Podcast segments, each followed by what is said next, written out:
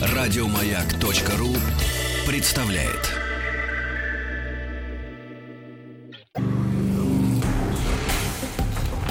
Объект 22.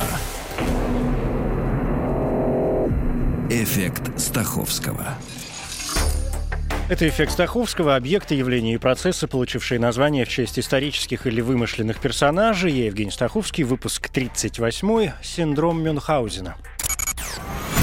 Синдром Мюнхгаузена, имитирующее или симулятивное расстройство, один из видов э, расстройства личности, при котором человек симулирует, преувеличивает или искусственно вызывает у себя симптомы болезни, чтобы подвергнуться медицинскому вмешательству. Назван по имени немецкого барона XVIII века Карла Фридриха Иеронима фон Мюнхгаузена, ставшего литературным персонажем и часто воспринимаемого как вымышленное лицо. Как историческая персона, Мюнхгаузен одно время служил в России в качестве пажа герцога Антона Ульриха, будущего мужа принцессы Анны Леопольдовны. Наверняка ему удалось бы сделать неплохую карьеру, но в 1741 году произошел Елизаветинский переворот. Анна Леопольдовна перестала быть правительницей регеншей. Отношение к уходящему строю было понятным, и Мюнхгаузен получил новый чин только в 1750 году, став ротмистром.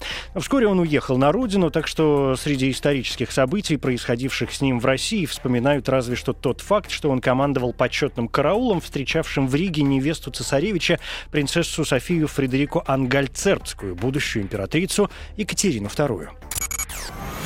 Литературным персонажем Мюнхгаузен, как это часто бывает, стал случайно. Вообще, история его жизни весьма обширна, чтобы ее можно было пересказать в двух словах. В архивах хранятся сотни документов.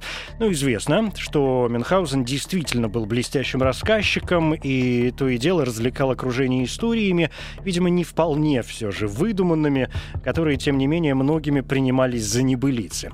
Сначала его рассказы передавались из уст в уста, как анекдоты. В 1700 1881 году они появились в берлинском журнале «Путеводитель для веселых людей», ну а спустя 4 года вышли анонимным сборником, составленным Рудольфом Эрихом Распе, который собрал истории в единое целое и адаптировал их для английской публики, поскольку издавалось это все в Англии.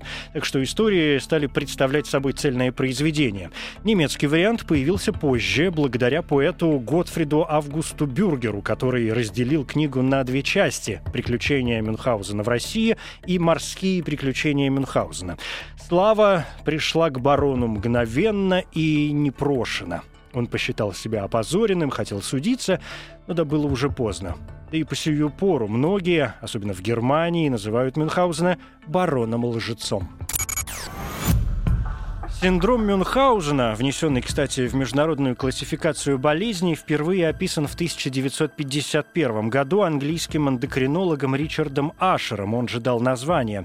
Ашер обследовал пациента, одержимого страстью к лечению, при том, что никаких требующих немедленного вмешательства заболеваний у того не было. Но склонность людей придумывать себе болезни показалась Ашеру интересной. Так что теперь мы имеем психическую проблему, при которой человек постоянно симулирует симулирует какое-либо расстройство и постоянно пытается от него вылечиться. Но здесь важно заметить, что синдром Мюнхгаузена – это не просто симуляция и не просто выдумка, это роль. Ну, скажем, ипохондрики реально подозревают у себя заболевание, а человек с синдромом Мюнхгаузена знает, что он здоров. Но обманывает осознанно. Он хочет выглядеть больным и соглашается на все исследования и операции, и препараты. Он подделывает э, результаты анализов и может даже вызвать симптомы заболеваний или нанести себе увечья, мол, что я вам говорил. Все это требует неплохого ума. Человек не только знает, как симулировать болезнь, но и подкован по части диагностики и может запутать и убедить врача в том, что немедленно надо лечить. А если этот врач представит убедительные доказательства, что опасности нет, то ничего страшного. Врачей кругом полно. И речь об имитации не только физического, но и психического расстройства. Чаще всего все же стимулируют кровотечение, диарею, судороги, сонливость, вялость, вплоть до тайного использования препаратов, вызывающих эти симптомы.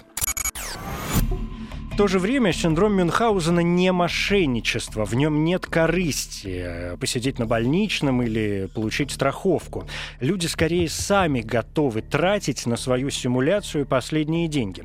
Причины такого поведения до конца не изучены, но, видимо, все кроется в недостатке внимания. Болезнь как способ получить заботу и психологическую поддержку, порой после реальной психотравмы, когда человеку кажется, что окружающие воспринимают его недостаточно серьезно. Человек помнит, что когда он болел реально, родные, друзья и врачи окружали его заботой, так почему бы не спровоцировать эту заботу? Есть в синдроме и противоречия. Человек имитирует нежелание общаться с семьей, друзьями или прежними лечащими врачами. У него возникают проблемы с самооценкой. Говоря же об общих чертах, для всех людей с синдромом можно отметить одиночество, мазохизм, самовлюбленность, патологическую лживость и невозможность тесного контакта с окружающими. Женщины склонны к истерии, а мужчины впадают в агрессию. Лечение синдрома затруднено, по большей части из-за того, что пациенты не соглашаются на психиатрическую и психологическую помощь, настаивая на своих физиологических проблемах. Разновидность расстройства, так называемый делегированный синдром Мюнхгаузена, описанный в 1977 году английским педиатром Роем Мидоу. В этом случае больным представляется не сам человек, а тот, кто находится под его опекой, чаще всего собственный ребенок. Родители, преимущественно мать, придумывают ребенку заболевания, фабрикуют симптомы, подделывают анализы, носятся по больницам и даже наносят ребенку вред, пичкая его лекарствами, а то и заставляя проглотить инородные бесполезные предметы. Со стороны такая мать может выглядеть крайне заботливой. Она не агрессивная и охотно взаимодействует с врачами, желая всячески им помочь. А только вот дети часто умирают. Проблема здесь та же – недостаток внимания и поддержки. Это может быть депрессия, насилие в семье или категорический поиск смысла жизни. В данном случае необходимо вмешательство социальных работников, ну а, например, по Уголовному кодексу США делегированный синдром Мюнхгаузена расценивается как насилие над личностью или насилие над ребенком. Это эффект Стаховского, эмоциональная реакция, чувство удовлетворения, испытываемое от получения новых знаний, практическая польза которых не очевидна. Эффект Стаховского. Еще больше подкастов на радиомаяк.ру.